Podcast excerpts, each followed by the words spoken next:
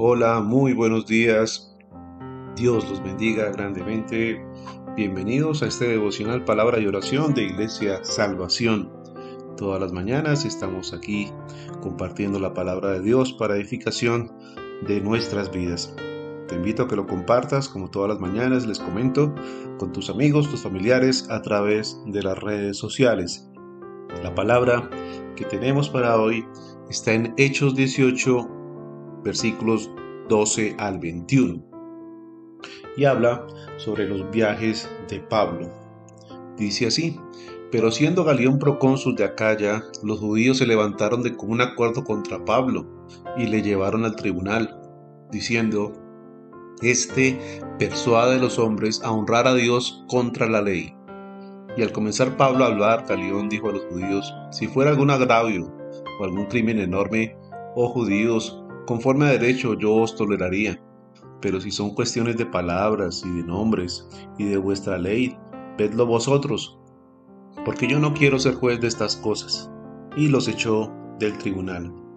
Entonces los griegos, apoderándose de Sóstenes, principal de, la sinagoga, le golpeaban delante del tribunal, pero a Galeón nada se le daba ello. Mas Pablo, Habiéndose detenido aún allí muchos días, después se despidió de los hermanos y navegó a Siria, y con él Priscila y Aquila, habiéndose rapado la cabeza en Sencrea porque tenía hecho un voto.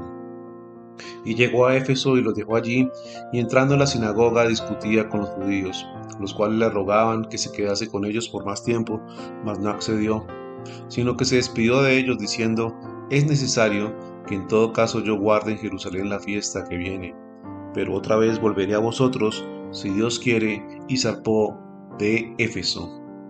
Palabra de Dios en Hechos 18, versículos 12 al 21. Vemos entonces aquí a un hombre llamado Galeón, que fue procónsul de Acaya, el cual también era hermano del filósofo, filósofo Séneca. Este llegó al poder en el 51 y 52 después de Cristo. A Pablo entonces lo culparon de promover, una religión que la ley romana no aprobaba. El cargo significaba traición. Pero estos judíos entonces se fueron con las manos vacías, porque Pablo no persuadía a la gente de obedecer a un rey humano, sino persuadían de seguir al Rey de Reyes y Señor de Señores, que siguieran a Jesús y que siguieran el reino eterno de Jesucristo. Esta respuesta que tuvo entonces Galeón de no meterse en estos asuntos ayudó a que se esparciera el Evangelio en el Imperio Romano. El judaísmo fue una religión reconocida bajo las leyes romanas. A medida que los cristianos eran vistos como parte del judaísmo, el tribunal rehusaba escuchar los cargos traídos en contra de ellos. Si decían ser de una nueva religión, al gobierno le era fácil ponerlos fuera de la ley. Tal es así que Galeón dijo, no entiendo toda esta terminología ni los sutiles puntos teológicos que ustedes discuten, manejen el asunto ustedes mismos y no me causen más molestias. Esto fue lo que dijo Galeón, permitiendo entonces que en, en todo el imperio romano se multiplicase la palabra de Dios, ya que no había oposición del gobierno romano para que esto se hiciera. Pero nos hablan aquí también de un hombre que sufrió de todas formas lo mismo que Pablo nos habla de Sóstenes, quien era el principal de la sinagoga, quien había reemplazado a Cristo, a Crispo, perdón, quien fue también encargado de él con su familia. Y lo golpearon delante del tribunal y dice aquí que a Galeón no le importó, no se metió en eso.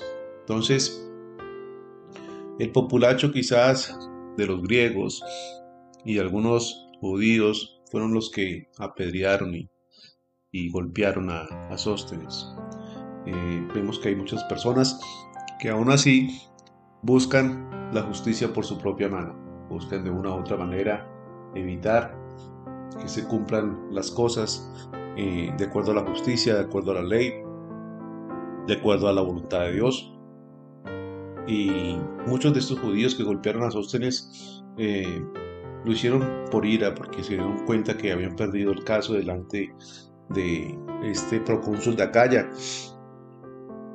Entonces, estos hombres de todas formas siguieron trabajando, tanto Pablo como eh, Sóstenes, como Priscila, como Aquila, siguieron trabajando y siguieron difundiendo el Evangelio.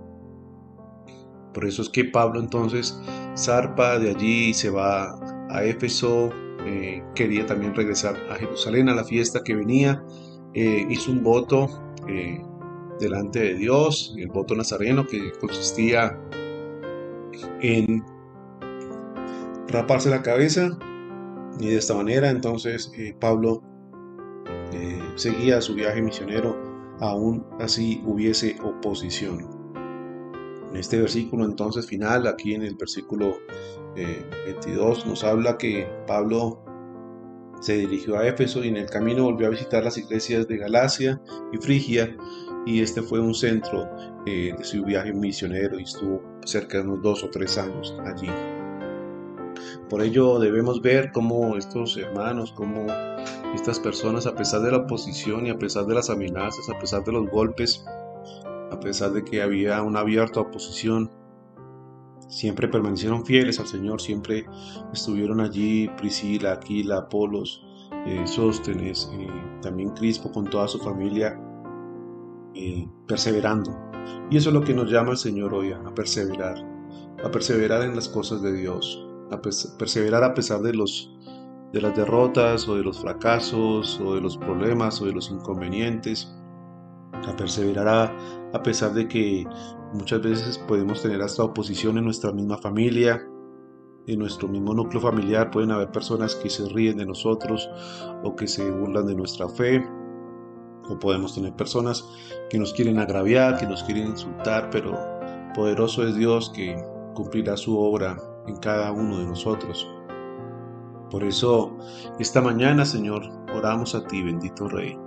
Padre, yo te pido, Señor, en el nombre de Jesús, por nuestras vidas, Señor. Ayúdanos, Señor, a ser valientes, esforzados, Señor, como estos hombres, como estas mujeres, que dieron su vida, Señor, por la causa del Evangelio, Señor.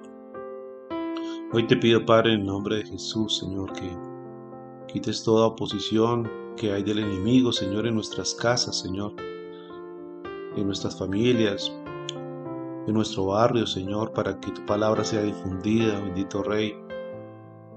Ayúdanos, Señor, porque muchas veces eh, hay personas que no toleran la palabra, Señor, que no quieren escuchar. Ayúdanos, Señor, porque hay mucha oposición igualmente. Hay veces tenemos gobiernos permisivos, Señor, que ni hacen ni dejan hacer tampoco. Vemos que hay muchos gobiernos que permiten igualmente que se burlen de nuestra fe a través de movimientos, Señor LGBTIQ, que se burlan abiertamente de Cristo y se burlan abiertamente de la Biblia, la palabra de Dios. Por eso yo te pido, Padre Santo, que nos ayudes a perseverar, Señor, porque la palabra de Dios es viva y eficaz, Señor, y más cortante que espada de doble filo, Señor, que penetra, Señor, hasta lo más profundo de las coyunturas y discierne los pensamientos del hombre, Señor. Porque a través de ellas que nosotros podemos ver como tú ves, Señor, como tú, como tú analizas, como tú piensas, Señor. Por eso te pido, Padre Santo, en el nombre de Jesús, que siempre miremos las cosas a través de tu palabra y no a través de los hombres. No como hacían aquí estos hombres, como hacía este procónsul de Acaya, sino que lo hagamos como tú lo mandas, Señor. Te lo pido, Padre, en el nombre de Cristo Jesús. Amén. Y amén. Mis amigos, hermanos, un abrazo para todos. Dios los bendiga grandemente. Nos vemos mañana nuevamente en este devocional, palabra y oración. Un abrazo para todos. Bendiciones.